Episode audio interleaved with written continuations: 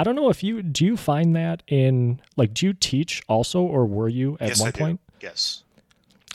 Do you find that yeah, with like I mean, I I teach uh, at a middle school, and so we have a we have a rule that they're not even allowed to bring phones into the classroom. Um, that said, we occasionally have to confiscate them. So from day to day, there's a, there's a little bin in the office with with you know three or four cell phones at any given time. Wow, I can't imagine. I didn't have my first phone until high like halfway through high school, but now Hmm. kids in middle school are having phones. Oh yeah. yeah. Oh jeez. Yeah, I mean, what's uh, the the next the next frontier is the is the smartwatch, because like you can't really tell them, you know, take your watch off before class. It's so, uh, it's crazy. Wow. Um, let me. Uh, I'll give you a, a quick introduction, Sean, and for everybody out there, thank you very much for tuning in and listening. My name's Chris. This is Chee-Tash, and today I have a great guest with us. Please welcome Sean Munger. And Sean, if you can please introduce yourself and give a little summary of what you do. Thanks. Well, uh, thanks, Chris. Glad to be here. Uh, my name is Sean Munger, and I'm a historian. Um, I'm known at this time primarily for my YouTube channel, which is just my name, Sean Munger. Um, but I teach history courses both online and in person. So I'm a teacher. Uh, I've written several books, a couple, actually, most fiction, believe it or not, although I have written some uh, historical books. Um, I am an academically trained historian. I have a PhD in environmental history. Uh, before going back to school to get that advanced degree, um, which is my first love, was history. Uh, I was a lawyer and I practiced commercial real estate law in the Pacific Northwest for a number of years. So I've worn a number of different hats uh, over the course of, of my career, um, but I really enjoy history and engaging people with it and uh, talking about historical narratives. And I seem to have uh, found a niche on YouTube. Um, I've also run some podcasts in my in my past as well. Um, years ago, I produced a podcast, historical podcast called Second Decade, which is about the 18 teens, the second decade of the 19th century. That was tangentially related to study I was doing at the PhD level. Um, and then I also had a podcast about movies uh, called Green Screen, which is about environmental themes in popular movies. Um, because I am an environmental historian. Um, a lot of that was his, historically based. So if you uh, listen to Green Screen, which is fairly obscure, and there hasn't been a new episode uh, published in a, a, long time, but uh, there's some environmental history that you'll pick up from that as well. So, so that's uh, that's pretty much it. Mm-hmm. And I definitely want to ask you uh, about some of the things that you just mentioned. Uh, one thing I wanted to dwell on really quick regarding we were talking about in your classroom with phones and and watches. Have you had any sort of interactions with students using who use uh, Chat GPT? Um, I haven't really because that is fairly new, and the school where I teach, we we kind of de-emphasize written assignments in part for those reasons. Um, so I'm not, I don't really have much opportunity to to see GPT. I, I have, I have used it myself uh, in a just to you know develop ideas and things like that. I've never published obviously anything either on my channel or anywhere else that is AI generated. I generally distrust AI, but um, but I am aware that uh, that that is an issue among among teachers these days, and they're having a really hard time dealing with it. I, I was, I, yeah, I was actually going to ask too if, in your experience using it, have you come across instances, especially with history, where you've noticed it getting stuff wrong? Because I, in my career, and I'm a software developer, and Mm-hmm. I've asked it some questions actually that it's got wrong, and it kind of surprised me, like, oh, wow, that's not right. I, have you ever experienced that? Oh, sure. I mean, it happens all the time. It just it strings words together on the spur of the moment basically and the problem with with ai is it doesn't think very deeply about anything that it's talking about um, it just comes up with the best what it thinks are the best words to say at that particular instant and each instant in time that it's operating is disconnected from everything else that it's that has come before that. So you can't really have a deep you can simulate a deep conversation with it, but you can't really have one because it's not thinking on an analytical level in a, really in any way. Mm-hmm. Uh, the previous guest I had on, we were also talking about uh, ChatGPT, and they do a podcast about uh, science and technology. And they actually informed me of another sort of uh, AI tool called Pi, which is kind of like ChatGPT, but it's more of a conversation with an AI mm. and to like I think you had mentioned this just a little bit ago like developing ideas and it's kind of meant for that like having a conversation with an AI to f- flush things out and the the cool thing about it is it actually can hook up because it's a mobile app you can actually speak to it uh, mm-hmm. versus ChatGPT right now you just type and I, I thought that was really cool. I started using it, not the voice part, but just typing to it. And it is different than ChatGPT. Like it really does seem like you're having a conversation with it, which is kind of cool. But yeah, I can't imagine going to school right now having these AI tools at your disposal. Uh, back when I was in school, it was still you know, we were using Spark Notes and Cliff Notes. Now I feel mm-hmm. like it's just a whole nother level now, and it must yeah. be challenging.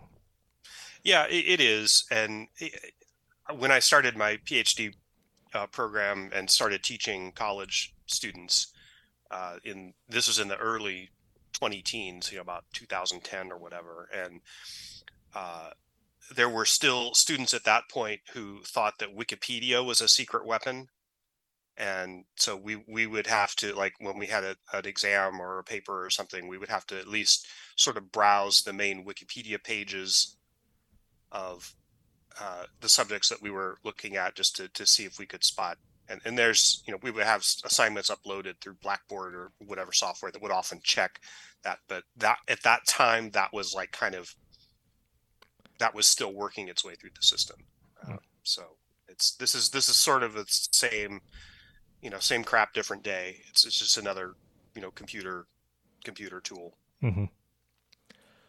Pivoting slightly to your career and what you've studied with history, was there a particular like person or historical event that caused you to like really fall in love with this area of study and choosing to pursue it? Well, I've always been interested in it. Um, when I was in my uh, my graduate study, of course, I had to choose. Uh, I did a master's first, and then a PhD built on that. But and I had to choose like a dissertation topic. And I had recalled something from something that I'd read, you know, years and years and years ago, back in oh, I don't know, middle school at some point, and it was an article of some kind, but it was about the year without summer uh, which all I remembered about it was there was some kind of weird alteration in the weather, and it was like snowing in June in New England. This was in 1816, and there were all these weird weather effects. And I was very curious when I got to the college level and then eventually the graduate level that like very few people had written about that. It was always sort of like a, it was on the Reader's Digest level of history. It's like, oh wow, this this weird thing happened. Isn't that strange? And then you move on. And I got very interested in that event, um, and so I started when I was casting about for topics. I started researching, seeing what research there was on it, and there was very little. So that event really pulled me in because it was kind of untrammeled ground. I mean, historians hadn't really looked at it. Scientists had looked at it because of the it was caused by a volcanic eruption. Um, but what I discovered was that it was not one event, it was not one year, it was a it was about a 10 year period of uh, fairly intense global climate change that was volcanically induced. And there were a lot of different effects to it and a lot of different dimensions that people hadn't really talked about. So that really kind of drew me in, and that ended up being the the subject of my dissertation. In you mentioned earlier too that you have a law degree as well. Mm-hmm. Yeah. And did you end up? Did you practice law for a time? I I did. Yes, for for a number of years. Yeah. Wow. Uh, in what particular area? I did mostly uh, commercial real estate. So I, I, was a business lawyer. I was not a litigator in any way. Um, but I did mostly commercial real estate and some general business law. At the very beginning of my legal career, I was working uh, with a tax attorney, so I did a little bit of tax work.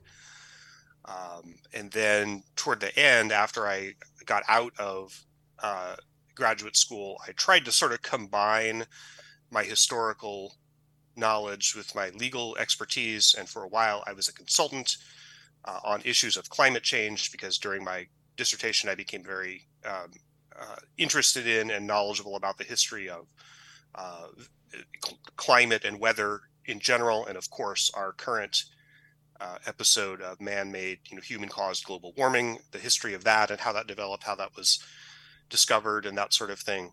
Um, and so I had kind of a period where I was doing some consulting work, sort of based on that, but also kind of practicing law on the side. It didn't really fit together that well. Um, and then uh, pandemic era, I I kind of just went out of the law profession entirely, um, no, with no regrets about that. Um, and so I've been focusing on history pretty much since then. I I have to now add you to the list of a long. It's a growing list of uh, former like attorneys or lawyers that I've interviewed, and it's crazy. Um, I remember like the the second interview I ever did was a uh, um, an author. He he wrote um, fiction novels, and he was an attorney. Then I I interviewed another um, another woman author. She wrote a book about beer, but she was a former lawyer too, and yeah, it, crazy. Um, and then my friend's a bankruptcy attorney, and I'm just surrounded by uh, everybody, yeah, lots of people well, with legal. It, it, has been sort of a truism in my life that every former attorney that I know is much happier than every attorney that I know. so that tells you something about the profession. Mm. Now, when did the the thought about um, starting this YouTube channel and podcasting like how how did that come about? Well, it was in uh, in and shortly after my graduate study. Um, the podcast came about. I started Second Decade in 2016, so it was toward the end of my uh, toward the end of my study. And what I was finding, I was writing my dissertation, and I had done a lot of research in various archives and things like that. And I had found so many interesting, because really my the the episode of, of volcanic climate change that resulted in the year without summer really stretched over an entire decade. So I was really studying that whole decade of the 18 teens, basically. And I had so much material that I couldn't really fit into my dissertation, but was still really good and interesting stuff that people hadn't known about. And I've always had a creative side, and this is when kind of DIY podcasts were just sort of ramping up and it was easy at that time to do that. And so i i'm like well why don't i start a podcast and i'll do an episode about something that's not in my dissertation but that's really interesting that occurred during this period? And so i started doing that and it became uh, somewhat somewhat popular um, which surprised me.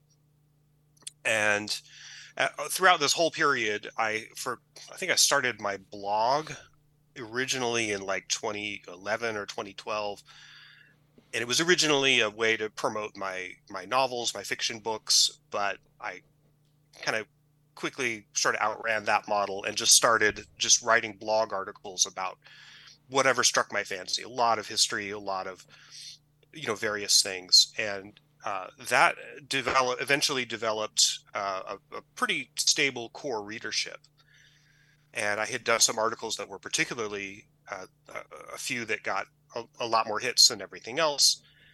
And in, I guess, 2017 or so, about kind of the end, toward the end of my my uh, uh, PhD program, I was talking to a fellow graduate student, and he's like, "Yeah, you should start a YouTube channel."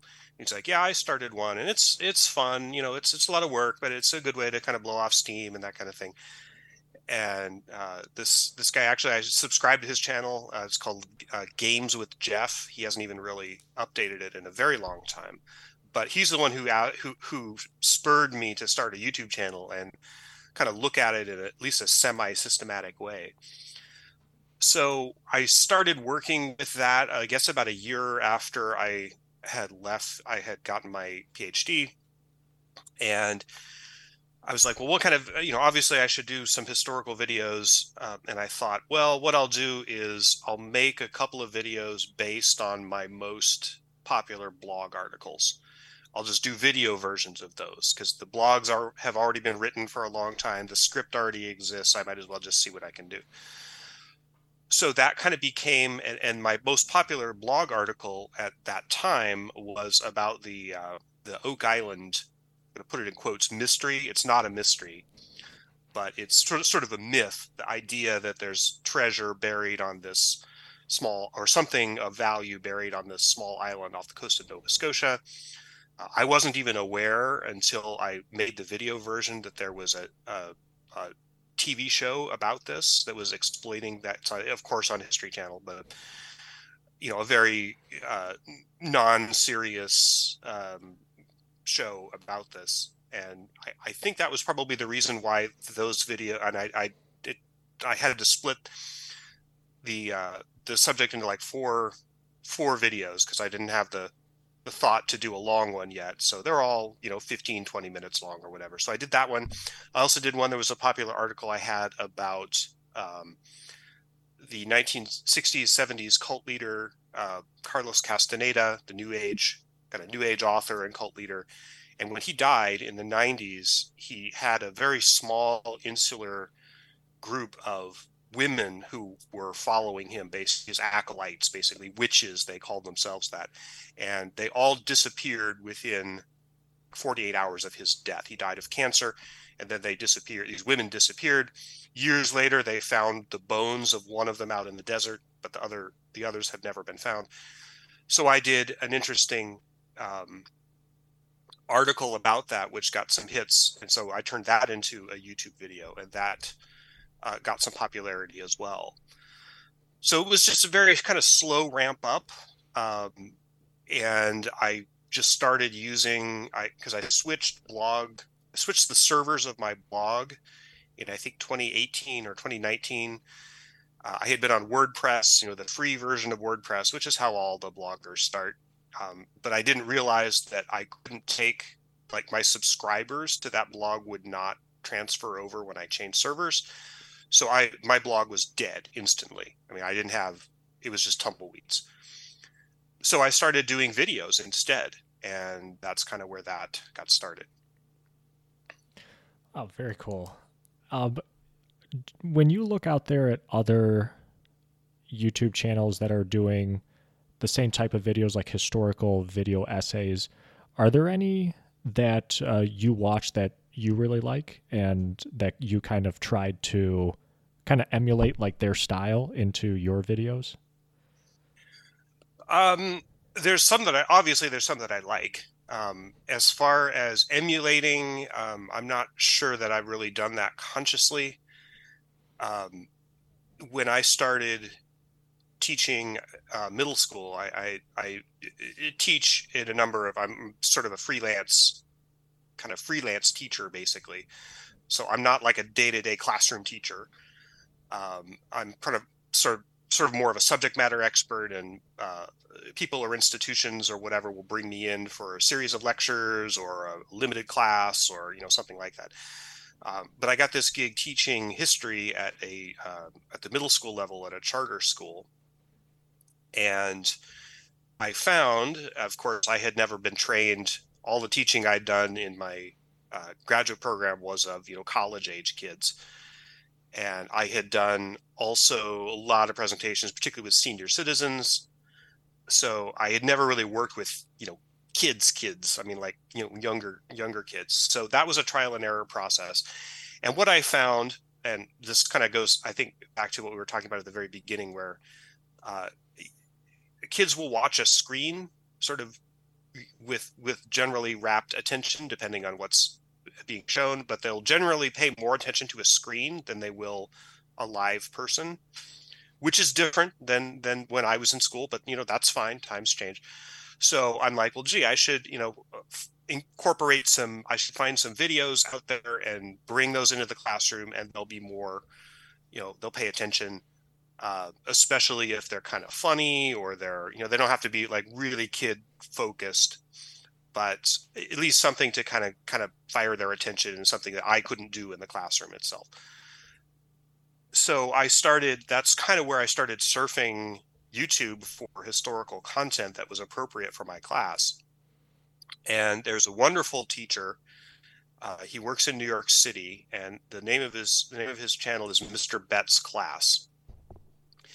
And he started out, I guess, in the mid teens uh, but he plays guitar and sings. And so what he would do, at least at the beginning of his channel, he would take he would like parody popular songs and change the lyrics to be about historical events and he would do these little music videos where and eventually it, it, got fairly elaborate where he would dress up in costumes and he would have green screen stuff behind him and all this kind of stuff and uh, but he did, and he focused on American history, and I found that was absolutely perfect for my sixth graders who were that's the level where they learn American history, and that was just a quantum leap forward where I was able to sh- start showing Mr. Betts songs in the classroom and like I'm talking about the Civil War, the upcoming, the coming of the Civil War, what was happening or whatever, and oh, we're going to see this. Uh, this song about uh, like he has one about the John Brown raid which is hilarious, by the way. Uh, and the kids just love that and they really engage with that. So that's kind of where I started looking at other historians on YouTube. And there's a number of others that will use different, you know, cartoons or clips or, you know, whatever. Um, and some of them, some are obviously better than others.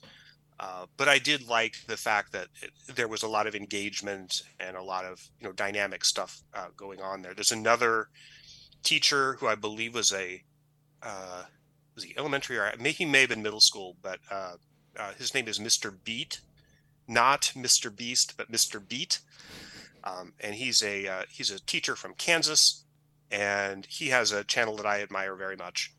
So you know there are people, other people out there who are who are doing this. I, I feel like I'm kind of a latecomer because my, you know my stuff didn't even get noticed until a couple of months ago, but. Um, I know Mr. Beat a little bit um, and have rubbed shoulders with a couple of others. But um, so there is sort of a community out there. Yeah, I, I, like Mr. Beat as well. I've seen a lot of his content. Um, really enjoy watching his videos as well. With with the topics that you choose for your channel, um, I guess let me ask you this first: How do you choose topics for your channel, and like what what is that process like? Do you just is kind of anything up for grabs, or do you tend to gravitate towards like certain historical events over others? Well, it's a lot about just sort of what strikes my fancy and what what I feel interested to kind of put my head in for a while. Um, especially since I've been doing the very long form videos which I started my first one of that back in the summer of 2022. So usually it's a topic that I know something about and have uh, some interest in, usually something that I've taught before, or at least have some kind of material compiled about, so I don't have to start from scratch. Um, I will often choose one that has a topic that has either kind of an interesting personality or some subject that people don't really know about. It's not really, you know, top of the charts as far as, you know, the greatest hits. It might be on the fringe of something or or else a well-known topic that I can do in a sort of a different way that people haven't seen before, like the, the Manson video, for example, would be a good good example of that. Or something that I have also picked topics where particularly for the, for the, for the deep dives that I don't think have really been done as well on YouTube as uh, as I, I think they could be. Uh, so that was sort of the genesis of the Iran Contra video, where most of the videos about it are, you know, 20 minutes tops, and they they're so surface level, and they have to be because to do a subject that complex in 20 minutes, you're leaving automatically 90% of what happened out of, of the story. And so I'm like, gee, well, what if I did a, a really deep dive and got into the personalities and the deal and how it worked and the blow, blow by blow and all this kind of stuff? Nobody's done that. Um, there was another one that I that I I did, um, and I did this partially for my one of my classes, but I was teaching, and this was at the seventh seventh grade level, and I wanted to talk about the. Um, uh, there was a series of wars in the seventh century between the Byzantine Empire and the Persian Sassanid Empire, which very few people. It's not again not a greatest hits type of thing, but it's very important historically because there was this long series of wars. Byzantium eventually kind of wiped out the Persian Empire, but they were so exhausted from having done that that they were easy prey for the rise of uh, Islam, which was uh, being founded as this series of wars was playing out. And the weakness of the Byzantine Empire in the in the wake of this conflict was what enabled the rapid rise of Islam in the mid seventh century.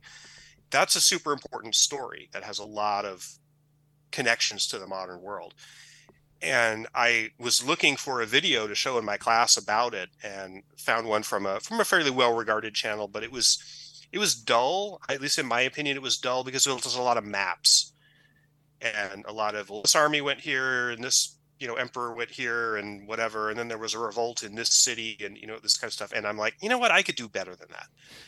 So I I made a video of my own on that topic um, about the uh, Byzantine uh, Sasanian War and so that was a why I chose that topic was because it wasn't it hadn't really been done in a way that I thought was uh, appropriate for the class for my class, and I made that video specifically to show in my class, uh, but also to put on YouTube, of course. So, so a lot of it's kind of personal preference. A lot of it's what I've studied, what I what I like, uh, what I feel like I can add something to, and what I also feel is underrepresented uh, on YouTube.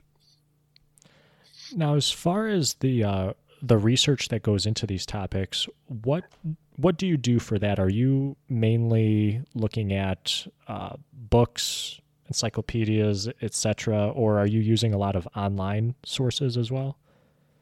Usually, I'll start with a book or a series of a, a, group of books. So, uh, like right now, uh, it will be out uh, by I'm sure by the time this uh, this interview goes live. But uh, at the m- time I'm recording this, I'm working on a, another deep dive, and this one is on the fall of the great monarchies during the early 20th century, the World War One era. So Habsburgs, Hohenzollerns, um, Romanovs, the Ottoman Empire, and uh, the Aisin-Gioro of China and I started really because I, I, chose that because one of my favorite history books is in fact this one, which is called The Fall of the Dynasties. Very old book, written in the 60s. But I remember reading this years ago and just being absolutely captivated by it. And I've read some other books about topics similar to that, like you know Robert K. Massie was a very popular historian in the 60s and 70s. He wrote Nicholas and Alexandra about the Romanovs and uh, there's some others who've written really great books. You know, Barbara Tuchman, The Guns of August, about World War One and the causes of World War One. So I've sort of had my head in that space for a long time, and uh, so usually I'll start with a, a group of books, and then kind of write a script uh, or an outline about what I want to cover, and then write the script using the books mainly as as main sources. Uh, often there are different things that I have to chase down, you know, details and things like that. Um, Iran Contra was actually very interesting because I started with um, one of my main sources was a book that had been written in the late 80s, um, which I had never really seen another uh, book done about it that was as engaging as that one. So that was a main source. So I reread that, but I had to go to various other sources to track down some other aspects of the story and ended up using as another source there's a there was a great book that was published in the early 90s full of documents. So it was like primary source documents. And so i used that as a source. And in fact in the iran contra video on the screen at times you'll see like actual images of the actual memos that Oliver North wrote. There was a you know kind of a smoking gun memo that exposed the diversion of funds to the Contras. So you'll see that on screen, um, that kind of thing. Um, when I decided to do the Amway Tools cult video, which is kind of an outlier in in what in what I've done, uh, but that was a project that uh, came out of a couple of books that I read uh, from previous, you know, ex Amway distributors who were writing these books mostly in the 80s and 90s, trying to expose what was going on. And I happened to find a source. Again, this was online, uh, but there was a wonderful source if you've seen that video, the centerpiece of it is there's a an audio recording of a meeting, a very contentious meeting that occurred at a hotel in Miami. This is in 1983. Basically, the Amway tools cult. There were two sides within the multi-level marketing business who were dueling for supremacy in the early 80s and there was they they had basic it was like something out of the godfather they had like this this you know hoods congress where they were trying to figure out what to do. And there was a tape recording of that entire meeting, which was just astonishing. And as soon as I heard that and listened to it, I'm like, this has to be the centerpiece of this video. Um, so I do occasionally use online sources and particularly documents and things like that. Um, a major, major help in my research has been archive.org, uh, or at least was until the ridiculous lawsuit filed against them by the publishing industry, which is just so many degrees of wrong that it's not even it's just not even comprehensible why uh, they would have done this. Well, I guess it's comprehensible money, I suppose. But um, in response to that lawsuit, archive.org has taken down a lot of books that were on their site and and preserved in their archives, uh, which has really limited the reach of, of, of my research. Where if I would find mention of a book in another book, I would often go find that exact book on archive.org and be able to look up a, a, citation or a document or whatever. That process is now truncated because pending the result of this lawsuit, they've taken down so much stuff. There's still a lot of stuff you can find. Um, so yeah, that's kind of how a sort of a long version of how I how I do my sources. Now with your with the videos or the the topics that you choose, do you ever face any criticism or backlash from your videos that like you see like perhaps like in the YouTube comment section? Oh sure. Yeah. yes. Absolutely so. Yes. Um, last summer I did uh, a two-part series on the JFK assassination. Um, and this is of course a vector for controversy, but it's I was motivated to do that. Again, I, I had a, a, main source that I was using, which was uh, Vincent Bugliosi's uh, book Reclaiming History, which I had read years ago. It came out in, I believe, 2007. It's literally 1,700 pages, uh, but I read it and was very, very impressed uh, with just how cogently it laid out the facts. That it's absolutely beyond question that Lee Harvey Oswald acted alone. There was no conspiracy and that shocks many people. Even even to say that so many people just that's just beyond the pale. It's like well i mean that's like asserting that that you know gravity doesn't exist. I mean it, it, that the conspiracy theory or some version of it has been so internalized in our society that it it's almost heresy to speak of uh, anything uh, anything else so I did that video, and of course that has generated a lot of uh, on a daily basis. I, I get so many abusive comments um, that which I just you know leave in the moderation queue mostly.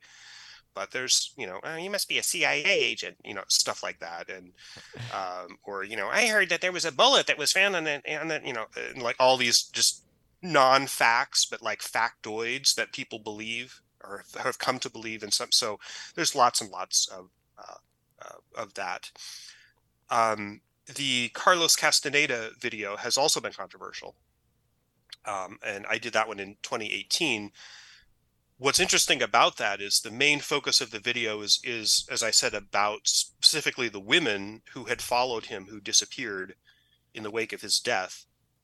and uh, there was a really great source, a book written by um, uh, a woman named Amy Wallace. She's now passed away, but she was kind of in the orbit of Castaneda's uh, coven of witches, so to speak. And she was far enough detached from it that she didn't follow the others and what probably happened what we think is they wandered into the desert of uh, southern california and committed ritual suicide is basically that's the leading theory as to what happened to them she did not do that and ended up writing this book about her life with castaneda and her life in this cult and that was really the, one of the main sources that I used for that video. Um, the thing about Castaneda is that he wrote these very well regarded New Age books in the late 60s, early 70s. He claimed in, and he wrote the he wrote the first of these books when he was pursuing a doctorate degree in anthropology at UCLA, and this was in like 1968. So he claimed that he had uh, met a, a, a Native American uh, shaman somewhere in the desert of Mexico and had gone on these great spiritual journeys involving drugs and altered states of consciousness and this kind of thing. And he actually got a PhD in anthropology from UCLA, essentially fraudulently, because they asked him to produce his field notes and his sources, and he couldn't produce them because, of course, he had made it all up. There's also a cultural appropriation aspect uh, to this. Castaneda was a, a quite accomplished con man. And then eventually, after his run of success with with these new age books that were published mostly in the 70s, uh, then he became sort of this insular cult leader. Um, so I tell obviously his his story there, but most of the pushback on that video has been from people who uh, loved his books and insist that he's not a con man. It's like, oh well, he's absolutely true. You know, you know, everything he wrote was true, and you know, you're just trying to tear him down. It's a shame that you know you have such a hole in your life that you feel like you have to attack, you know, and all this kind of stuff. And they completely missed the point because the point of the video is about the women who disappeared, and yet mo- the vast majority of the pushback is about the claim and it's i mean it's absolutely supported that castaneda was a con man and that his experiences were not real they were made up. But so many people are focused on him and on and and that's the big deal for them is is trying to refute uh, the the debunking of Castaneda and the substance of what he wrote and they they really they don't even really get past that to talk about what happened to the women themselves. There's a few that do but uh, so most of the pushback has been about that. Um, what's very interesting is uh, the uh, sort of the, the, the comments on the Oak Island videos. Because when I first when they first started to get popular, it's apparently when the TV show was at the, the height of its popularity. I think it's called The Curse of Oak Island. I've I've actually yeah. never seen it. It's just it's such it's such worthless. It adds nothing whatsoever to the study of uh, of Oak Island. Not that there's really anything to study. It's a scam. But um, when the show was popular, I would get a lot of pushback on that, and people say, "Oh, well, they found the flood tunnels, and you know, they you know they found Roman artifacts in the swamp that prove and, and you know the, the, it's proof that the Knights Templar were there, and you know all of this kind of stuff." I, in fact, on some occasion, I would get hate mail. I would get literally you know emails from people who were fans of the show, uh, who would say, you know, why are you tearing down you know these these people who are looking for treasure and you got all your facts wrong and this shows what a mockery our education system is. If they gave you a phd and you know you don't know the first thing about it and all of this kind of stuff. I don't get that anymore because the show is now i i guess i somebody told me recently that it's still on the air which i thought it had gone off the air years ago. Um, i didn't even know it was still on the air. But but now like now that it's past its peak of popularity basically people realize that it's just made up. Um, so that's been very interesting, like sort of the, the pivot on uh, on that. And again, when I talk about like negative response, uh, it's really only a, a, a, fairly small minority of uh, people who have pushed back against it because even even the JFK videos, which are the most uh, uh, probably the most controversial. I'm just looking them up now. Mm-hmm. Um, but even uh, even the most controversial one has got you know 86% likes. So you know the vast majority of people who have who have seen this stuff um, do like it. It's just that there are you know there are outliers, people who have different opinions who are generally more motivated to comment, I think, than many of the, the people who, who don't have the visceral, visceral reaction to it. So that's what I'd say about that.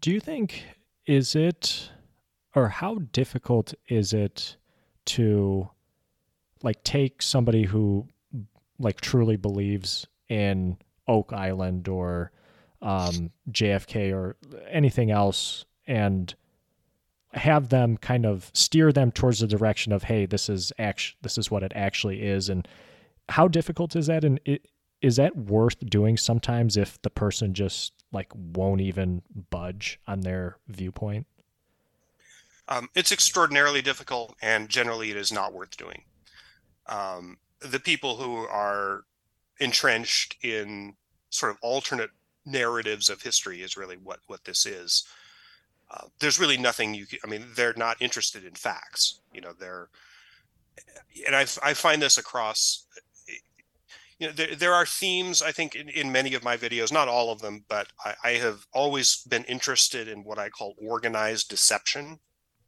That's just a term that I made up. But when somebody, and this would be, you know, scams or cults or conspiracy theories or whatever, where somebody or some group of people decides affirmatively to deceive other people for some specific objective, usually money. But Carlos Castaneda falls in that group. Uh, Oak Island falls in that group because uh, what Oak Island was, it was actually a scam from the 1850s. Oh wow! And it was a it was a scam to defraud investors in a supposed treasure hunt. So we don't even know who the original scammers were, but they're modus operandi was to make up a lot of bizarre claims about this island and then sell shares in their you know treasure company to fund an expedition to go recover the treasure. And then of course they got their funds and skipped town. But the legend that they spun in order to trick investors took on a life of its own and it came down through popular culture and is now you know the scam has reinvented itself. And it's like the history channel is a scam you know and, and the show is a scam because basically the creators of that show i don't really know very much about them except it's clear that they have sold the history channel on this narrative which is not true. And they've been making money from it in much the same way that these scammers did in the 1850s so uh, with my interest in organized deception and i've always been interested in why do people fall for these things? Why do they believe? Why do they you know what's the pathology of these these deceptions um, but if people are convinced that a deception is real they'll do almost anything to avoid confronting that reality.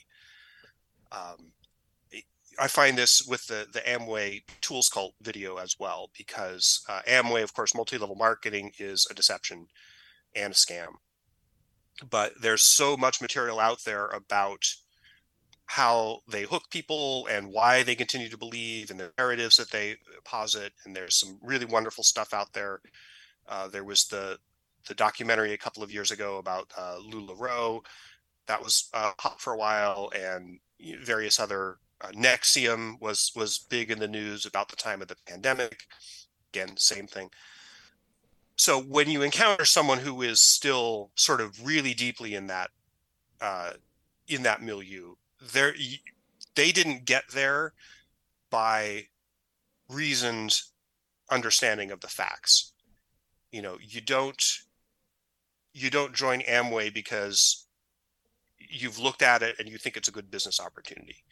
You join it because of you know whatever emotional factor or your uh, motivated by their sales pitch or you know whatever and you you justify to yourself well this is a good thing because of x y and z um, and i think once you get into that sort of mindset, it's very difficult to get people out. So my videos that are about organized deception are not geared toward undoing that damage. I'm not trying to get people out of Amway or to get them to stop believing in Carlos Castaneda. My videos are not for the people who believe in those things.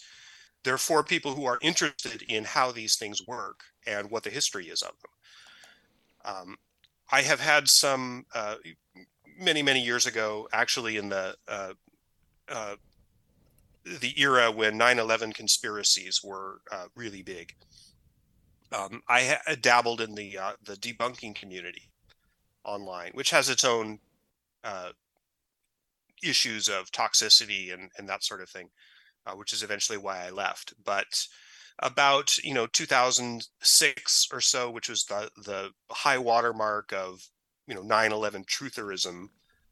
Um, of course, I encountered online a lot of people who were deeply believed in these conspiracy theories, and it's eventually it becomes pointless to argue with them because you know they're never going to understand what the facts really are, or they're not going to accept what are the facts as opposed to a fake fact that they have convinced themselves to believe. So yes, it is very very difficult to get people out, and and it's generally not worth doing. Uh, it's in my opinion. Once in a while, I'll get a message or a comment from somebody who said, "Wow, you know, I used to believe this, and thank you so much. Uh, you know, your presentation showed me that I had been wrong in, in thinking this, and it's it's now clear to me, or whatever." And of course, I li- I like those comments. It's wonderful to be able to do that, but they are exceptionally rare. I, I will say with your the JFK videos that you did, that definitely opened my eyes to uh, a lot of things that I didn't know, um, and very well done uh, videos. I highly recommend people to watch them or any of your videos for that matter. Um, I wanted to ask you this regarding this topic.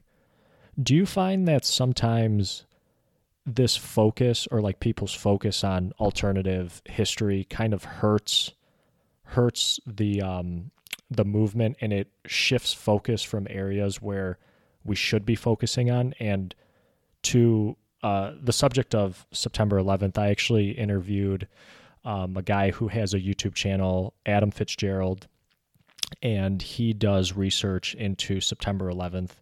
And this is kind of it's kind of his stance is that hey, there's like let's we need to set aside the you know the stuff with no planes or the buildings were taken down because there's actually stuff that we should be asking questions about like why you know why didn't we confront uh, if we knew about the hijackers how come we couldn't stop it you know and how come how did they come into the country and why was you know there was uh, I, I forget Nawaf al-Hazmi was in Arizona in 1997 but you know, when the FBI tried to bring it up, nobody really took a look into it, and the CIA and the FBI weren't really communicating. So he, his position is, why aren't we looking at these things and we're focusing on these other things?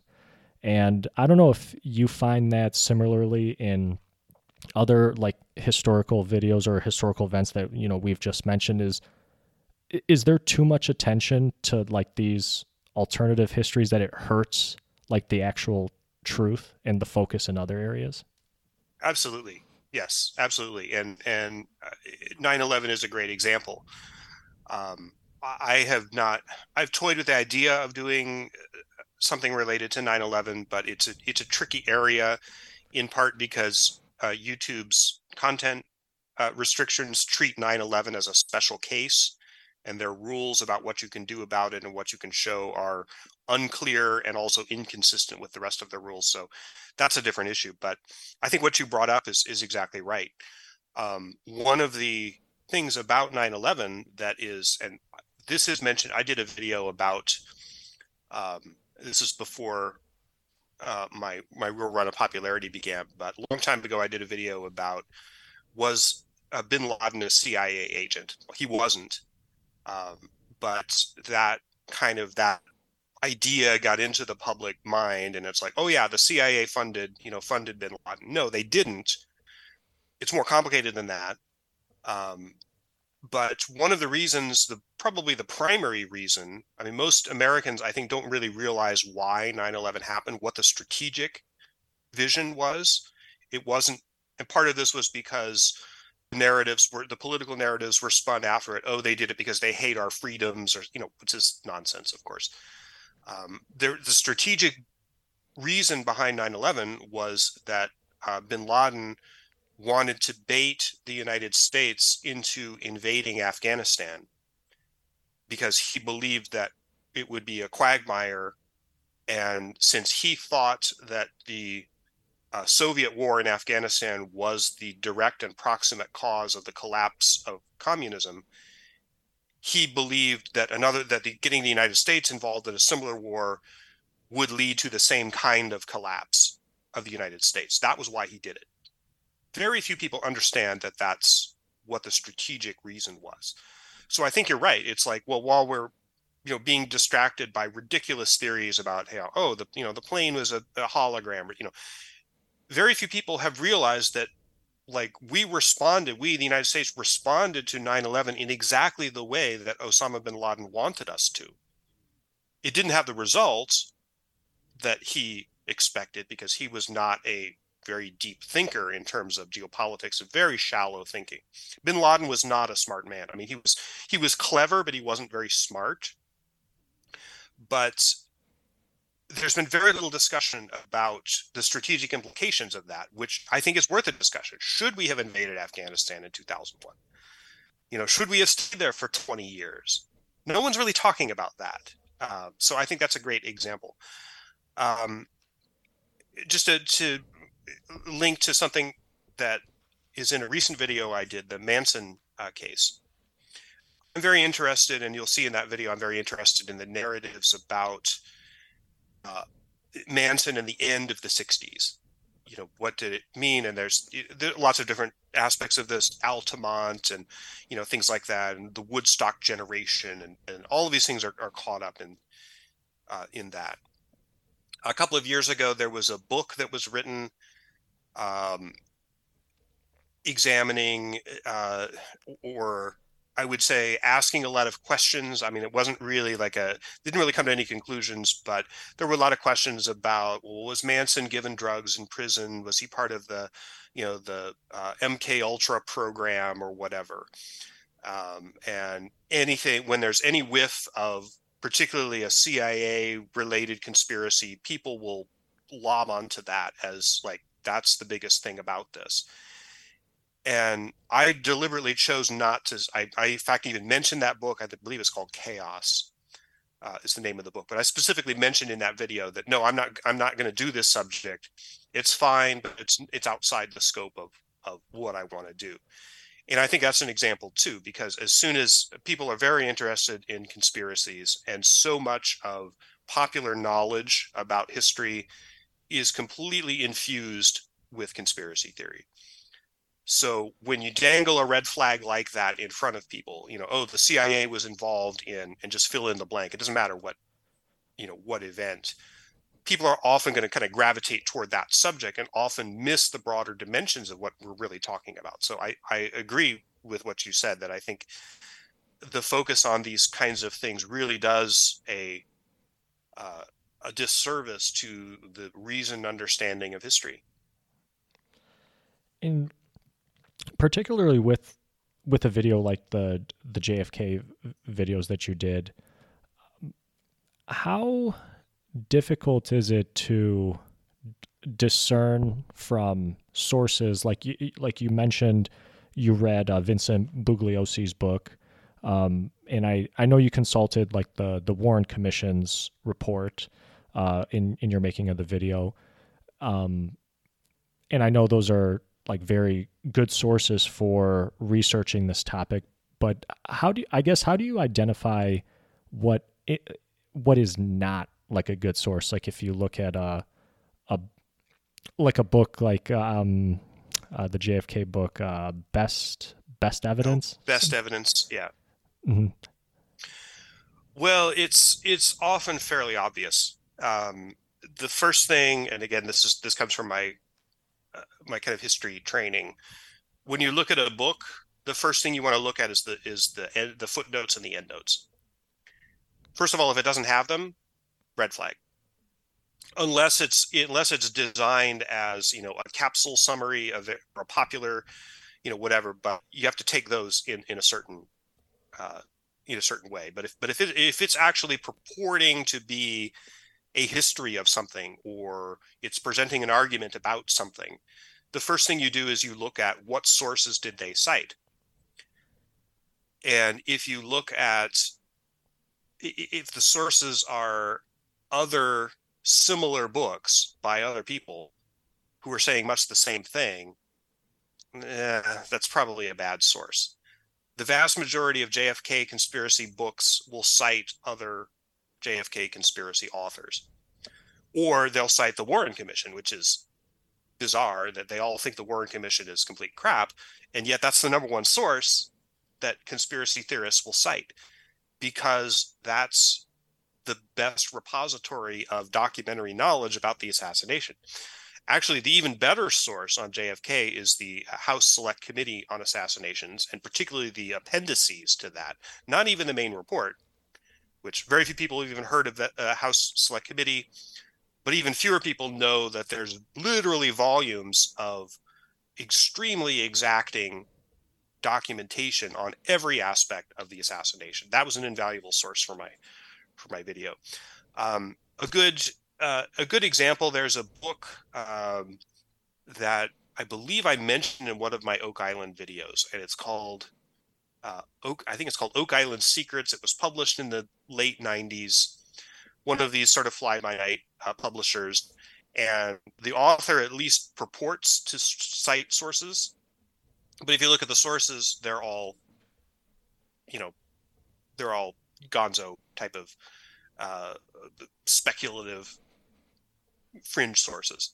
This happens a lot. I have not done a video uh, involving, uh, you know, Nazi occultism, but this is a big problem in that topic where every book that's written about, you know, the oh the Nazis were practitioners of black magic and Hitler was trying to get his hands on this artifact or that artifact. If you look at what they cite, they'll cite other conspiracy authors.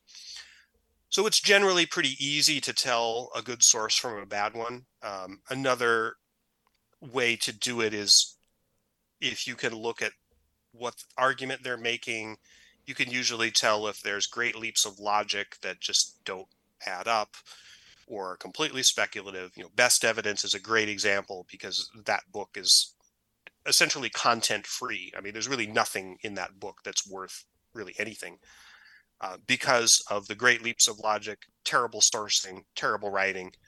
Um, one of the things that amazes me uh, is a, a, conspiracy theory within the JFK milieu that's apparently very hot is the idea that a Secret Service agent uh, accidentally shot Kennedy when he was trying to return the fire from the school book depository. And there was a gonzo book written in the early 90s that posited this theory. Uh, Bugliosi was so horrified by uh, just the ridiculousness of that claim that he dismisses it in a couple of paragraphs. Unfortunately, that particular claim has become super hot in the last 10 years or so. And there's a lot of people who believe it. It's nonsense, of course. It's absolute nonsense. Uh, because what you have to do to get there is to explain away the proof that Oswald fired three shots. Because in order to make that work, he only has to, he has to fire two. He, he can't have fired a third shot. But that amazes me that so many people believe in that story. But the books that talk about that theory are you know terrible again they suffer from these exact problems that i've talked about but yet a lot of people are not able to discern a good source from a bad one and so we get into those kinds of weeds mm-hmm. uh, shifting gears a little bit i i wanted to compliment you on another video that you did on the persian gulf war and very very detailed um, a an episode of history that i actually let me see. I missed actually because I'm I'm 30. I'm about to turn 32, and I, I was born after, like slightly after this happened.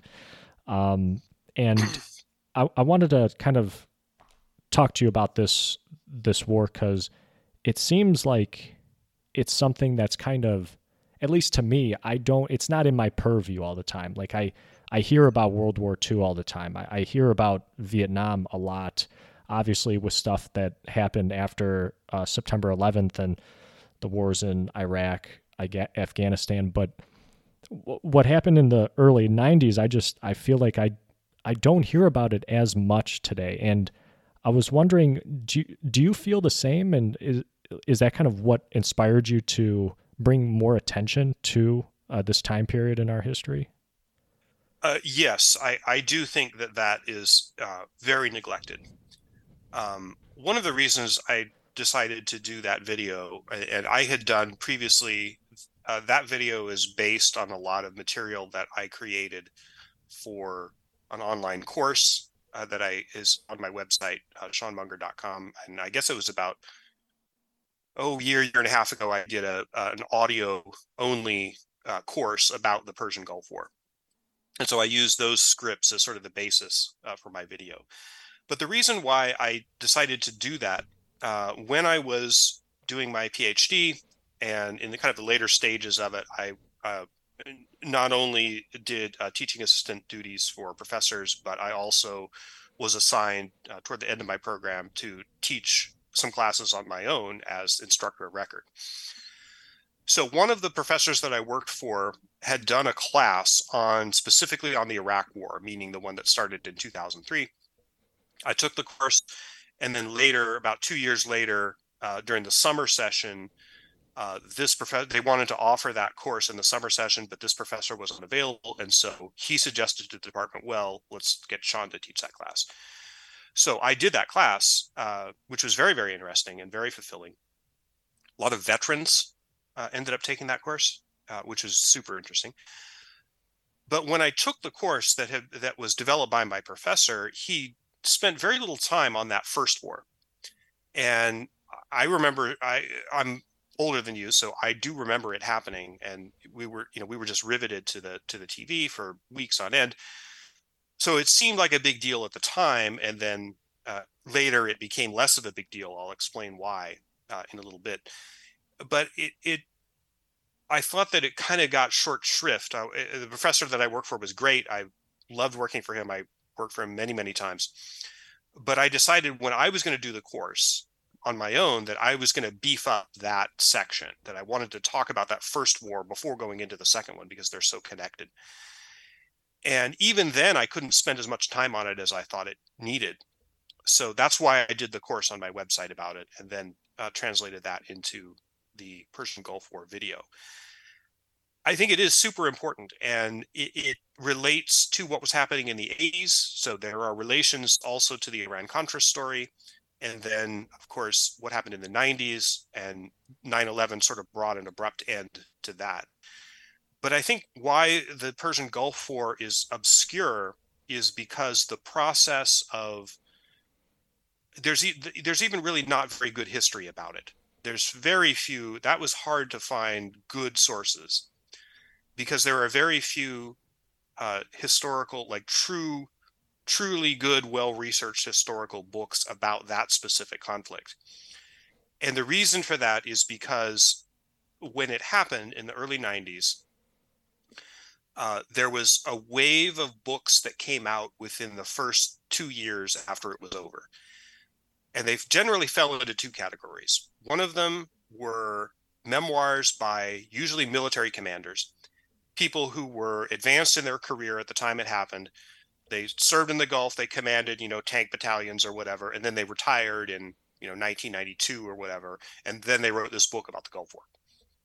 So there's the military story and those books are fine from a military perspective, but they're incomprehensible to most people because you look at them and if you if you open a book about the Persian Gulf War and the first thing you see is a map with little squares representing like tank battalions or whatever and they'll always have acronyms and you look at the page and there's just like the the page is just aglow with all these capital letter military acronyms.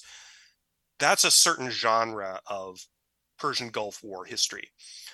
So that was the first wave. And, and, and concurrent with that wave, then the other kind of people who wrote books about the Persian Gulf War in that first couple of years after it tended to be people who studied journalism and media. And the hot topic there was how was the war covered? The you know the Pentagon's process of embedding reporters. How did you know how did the story get uh, delivered? And you know that so there was a there was a wave of scholarship about that. And then in the 90s, like some there were some you know good books about it. Uh, some of them came out of the Arab world actually, and were not translated into English. But the real it takes about at least about 10 years or so after a big historical event for the first really useful histories to to to be published about it. And the problem with the Persian Gulf War was that 10 years after it, suddenly 9/11 happened. And then suddenly we were off to the races on the second Iraq war, which sort of stole all the it sucked all the oxygen out of uh, scholarship or even a desire to study that first war. And then it became a package. And so now there, I mean, there's now that we've been out of the Iraq war for, you know, 12 years, you see there's now a lot of really good scholarship coming out about it but it's now that's now the focus is that second war. The first war is usually dealt with as kind of a prelude to it. So there's not really much about it specifically and it was because the process of memorializing it and and studying it historically was truncated by 9-11 and the second war and that also happened kind of politically and in the popular consciousness because suddenly once 9-11 happens and now we're arguing about well should we invade iraq to get rid of weapons of mass destruction or whatever no one's thinking about that first war. It's like well that doesn't matter anymore now because now we've got this other set of circumstances and it's more recent and many more people were you know involved who have a recent memory of it.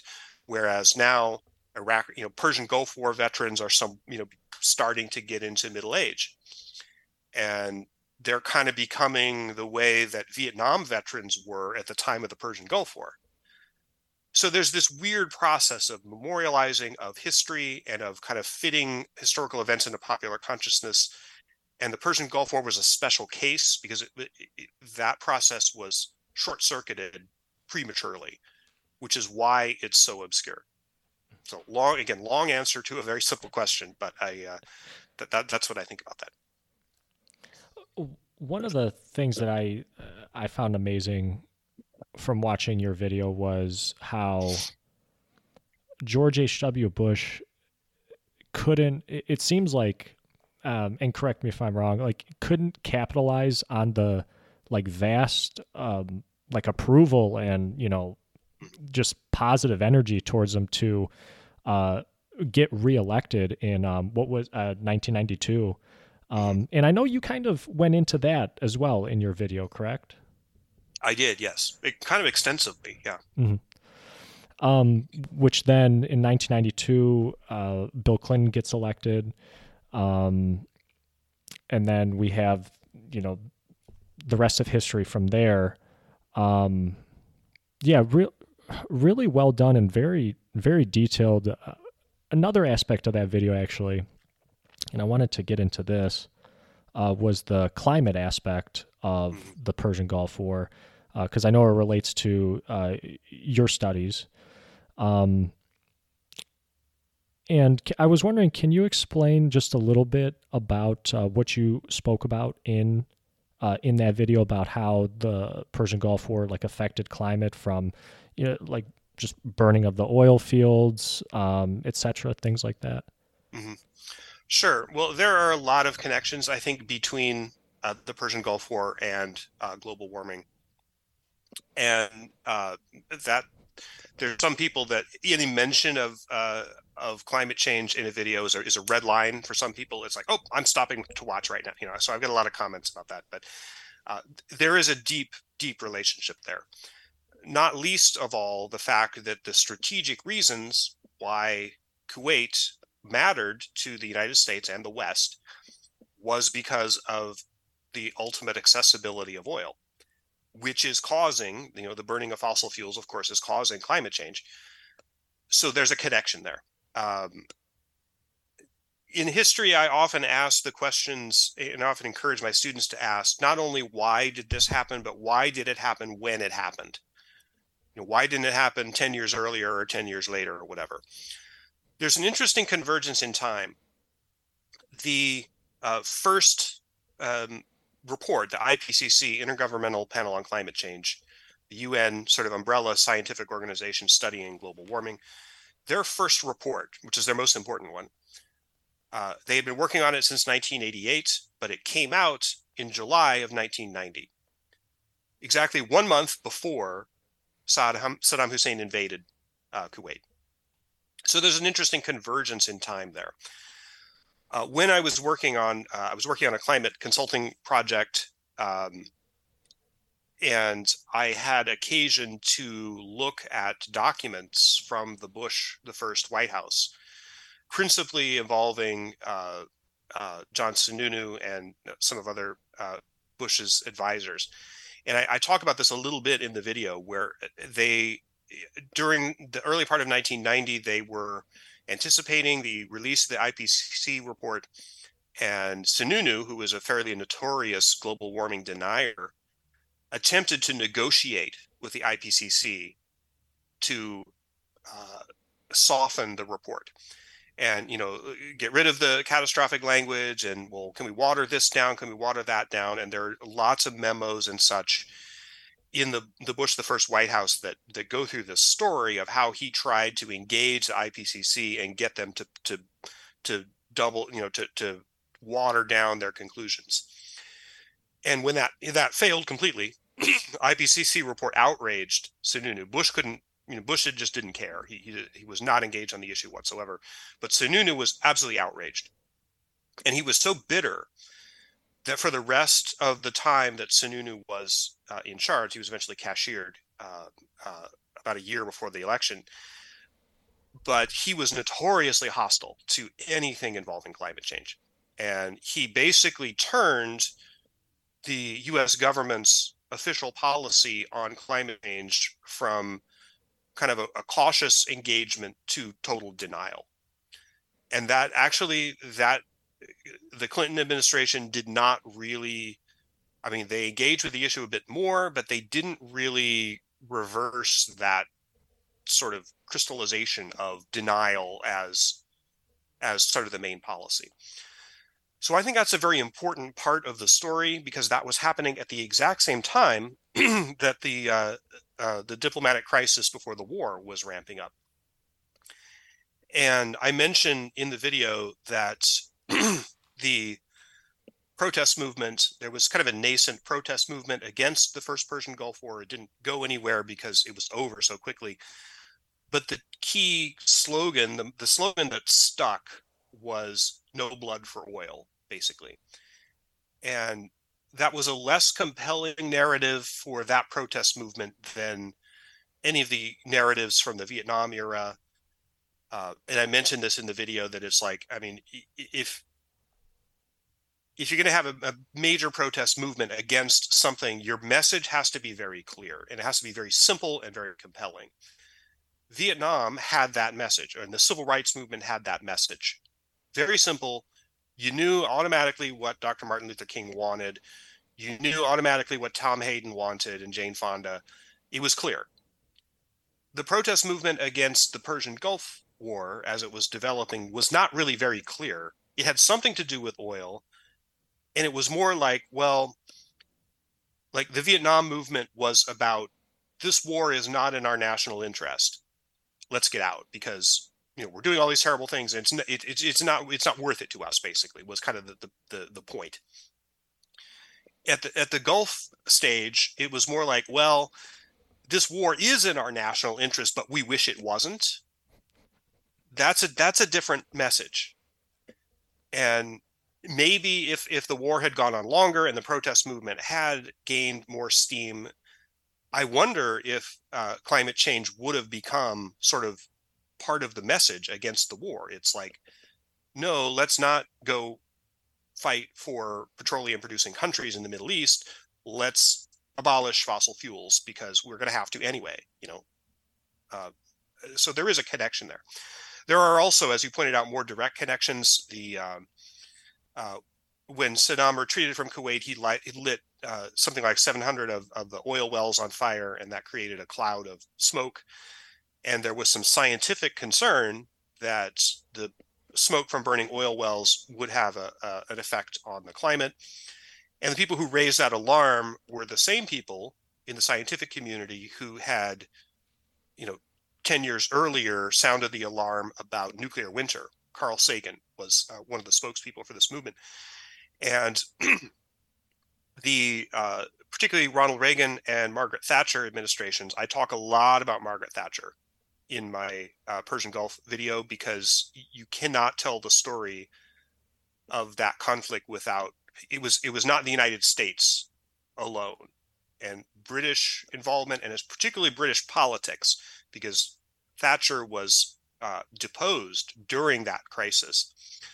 Um, that led to a whole other set of circumstances. But uh, both the Reagan and Thatcher administrations were notoriously hostile toward the scientific work on nuclear winter theory.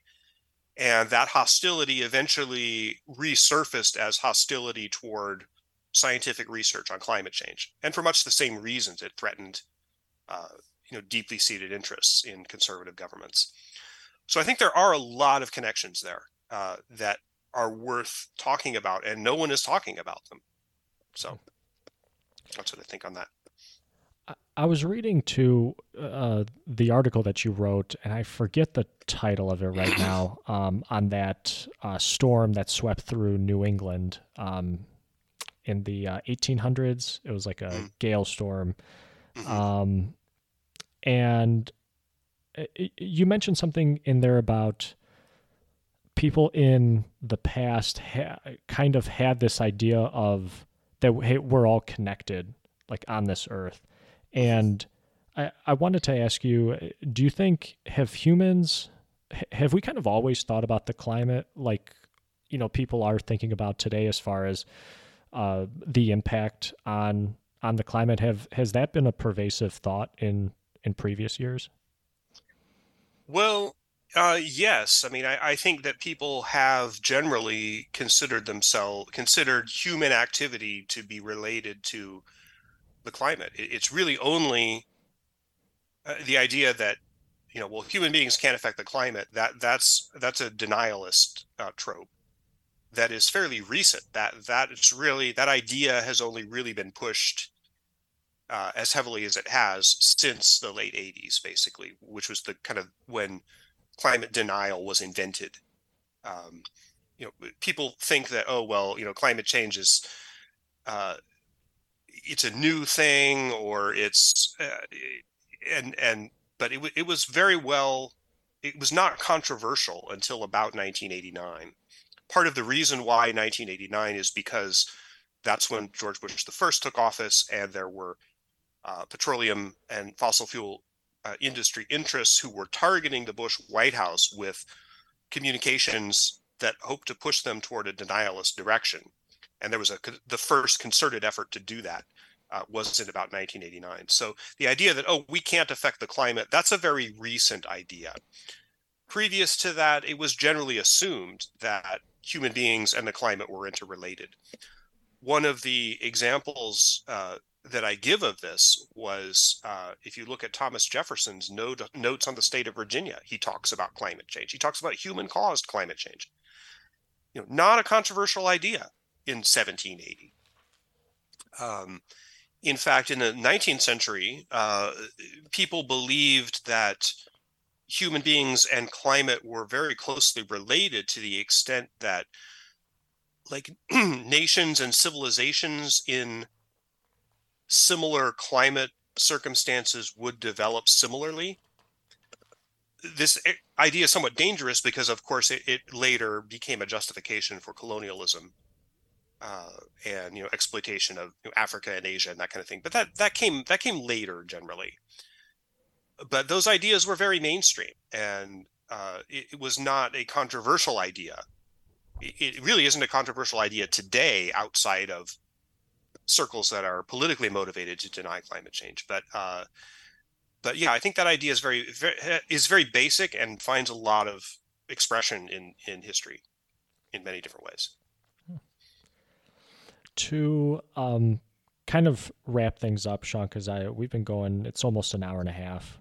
Um, I wanted to ask you: Do you get do you get uh, people uh, like pinging you for like suggestions on new videos? And mm-hmm. um, I guess uh, do you ever do you ever think uh, get topics from you know people suggesting and and then also uh, as another question, um, what I, I know earlier you mentioned a video that you're working on, but any other um, big deep dives that you have coming up?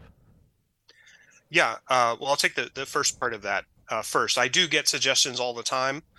Um, some are very, very good. Uh, others, you know, are not so good, or it's not that they're not good, but they're not really kind of within my wheelhouse, or something that I feel that I could do without becoming, you know, starting anew as an expert on the topic.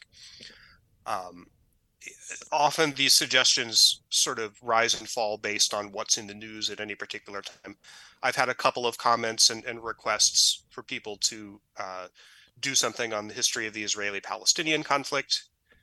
Um, I got a very good suggestion uh, a couple of weeks ago from someone who was interested in a video about the Troubles in Northern Ireland, uh, which is one that I have considered doing.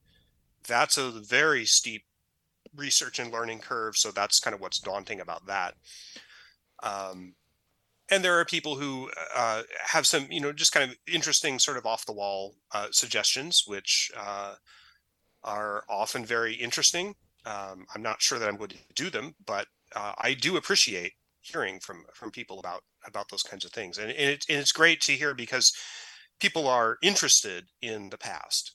And one of the things that my long form videos I think have shown we talk about oh well people's attention spans are so short or whatever. I don't think that's really true. I think people want my most successful videos are the super long ones. You know the persian gulf war video is two and a half hours long. Uh, and there's people who've said that they've watched it like three times in a day. I mean i can't even imagine that but there are people who, who have said that kind of thing. And so that kind of amazes me that people really do have a desire to understand the deep context of history. I think because it's that kind of thing is dealt with so infrequently. Um, most video, historical videos are, you know, 10 to 15 minutes long. And that's just not enough time, I think, really to, to do something in a really deep way. I have done videos of that length, but they tend to be more surface level. As to what I'm working on, um, this new uh, video that I'm in editing on, it's going to be out fairly soon. I'm sure it will be out by the time this interview goes up. Is as I said about the fall of the great monarchies in the World War One era. There's going to be a side video related to that, which is uh, an explanation of what we call the July crisis. That's uh, sort of how the assassination of Archduke Franz Ferdinand that was the trigger how that led to the outbreak of world war one about five weeks later very complicated process one of the most difficult things to explain in modern history um, so i thought that was worth sort of breaking out into its own video. So that's going to be dropping at the same time. Um, i'm also i next in the pipeline after that uh, it, you saw the manson video which was titled manson a geographic history. Um, and my approach there was to look at the Manson story not as a narrative from beginning to end, but talking about the various geographic places within that story and how they fit together uh, in an interesting way. So my next video after Fall of Monarchies is going to be Watergate, a geographic history, uh, which is going to surprise some people because I think we're used to thinking of well, Watergate has nothing to do with geography. It's just you know men in rooms talking and sometimes being tape recorded uh, it's not that uh, the and the the spark of this idea was a, uh, a, a article that I did on my blog about the history of the Watergate site itself, the place where the building uh, was was eventually constructed in the early '60s, uh, which is connected to. I mean, there, there's a there's a residence there with apartments and that kind of thing. Ruth Bader Ginsburg lived there for decades, but that's also connected to the office complex where the break-in occurred. Um, but that site has an interesting history in itself. Uh, it was a railroad site in the 19th century. Uh, it was a, a, utility site in the early part of the 20th century. But if you just scratch the surface of the history of the Watergate site, you uncover a lot of really interesting connections. For example, one of the main, it appears that there's been some recent scholarship on this, but one of the underlying causes of Nixon's paranoia was a fear that the fact that his campaign had negotiated secretly with the North Vietnamese uh, to uh, was involving the uh, the election of 1968, and the Nixon administration did not want a bombing pause to occur right before the election. They thought that that would uh, boomerang to their disfavor in the election, and so the Nixon administration had kind of secret connections uh, with North Vietnam to stretch out the peace talks that were going on at that time. And the Johnson administration, still in office, found out at the time that that was going on. They did not expose it for very complex reasons. Uh, but uh, Nixon was apparently very paranoid that news of that incident would leak out during his presidency. And his creation of the plumbers was in part to prevent those documents from being made public. Now, what's interesting about this story is that one of Nixon's secret envoys to the North Vietnamese, Madame Chennault, lived at, guess what? The Watergate complex. Yeah. so you know that that's just that's just random. Okay, I mean, uh, there's there's not a historical connection there other than something that happened to be caused by randomness. But isn't that an interesting story? And oh, that's not the only thread like that in the Watergate story. So that's why I'm interested to uh, look at that. Um, so that's what's coming up next after the fall of the dynasties. You know what's so funny? I actually wrote down uh, a couple suggestions, and Watergate was one of my suggestions I was going to mention. So that's so funny that you beat me right to yeah. it. Yeah, and again, it was um, I, I, was working on it. I, I, had it in my head before this happened, but uh, I did receive a comment on one of my videos suggesting that I do Watergate. Mm-hmm. So, I I actually I wrote down two others. Um, one of them, you and you've probably you've probably gotten suggestions on uh, on these two. Uh, the Great uh, Financial Crisis of 2008. Mm-hmm. Um, as as well as the uh, Bill Clinton's um, impeachment trial and the Lewinsky scandal. Um, knowing what you've done with your other videos, I I have no doubt you would make awesome videos regarding those topics. Um, I don't. Has anybody ever suggested those to you? Uh, yes, actually, I have had suggestion of the uh, 2008 crisis. Um, I would have a little bit more competition in that space because I know that there have been some uh, some people on YouTube who've done some very interesting stuff on that. There's also there's a research curve on that as well, just because of the economics and uh, that sort of thing. I'm not you know an economist, uh, but uh, I guess I know enough to be dangerous on on that topic. Uh, Clinton and Lewinsky, I would love to do, and I have thought about doing it and have received suggestions uh, to do it. Um, it's again, it's not quite in the same category as 9/11, but it's a little tricky from YouTube's content restrictions because they consider uh, uh, sexual assault to be a what they call a sensitive topic, and so there are certain content rules around that that I it's not undoable, but I would have to kind of navigate my way around that. And of course, as you know, there are very complex issues um, in in that scandal involving you know consent or meaningful consent or uh, you know Clinton has been credibly accused of uh, sexual assault in a number of other instances. Um, so that's a that's sort of a fraught uh, topic, but uh, that would not necessarily scare me off. and it's a super interesting, uh, very very interesting uh, story. Mm-hmm. Yeah, again, I, something like that. Uh, I was just a little too young to really know what was going on, but I do remember um, the events of 2008, the um, mm-hmm. Lehman Brothers collapse, um, stock market crash. I, I, do remember that stuff. Um, so yeah, I again, I, I have no doubt that if you do choose to do a video on that, it would make for an awesome time, and I would watch it multiple, multiple times over. Great. Well, I, you know, I may, I may do it. Uh, mm-hmm. What I'm, what I'm thinking, just even as you've been talking, is uh, focusing not so much on the, the nuts and bolts of the financial collapse, but kind of how it played out politically because there's a lot of interesting stuff that was going on there with the presidential campaign and uh, kind of McCain's last hurrah and the whole Sarah Palin uh, issue and you know that kind of thing, uh, the surge. Um, so yeah, there's uh, that uh, that could be something I could do. Well, this has been a great conversation, Sean. Um, I've learned a ton. It's been great talking to you. Uh, just really quick before we go, uh, for people that want to get in contact with you or reach you, what are the best avenues to do that? Uh, email is the best. Um, you, uh, it's my email address is just Sean at SeanMunger.com, and my website is just simply SeanMunger.com.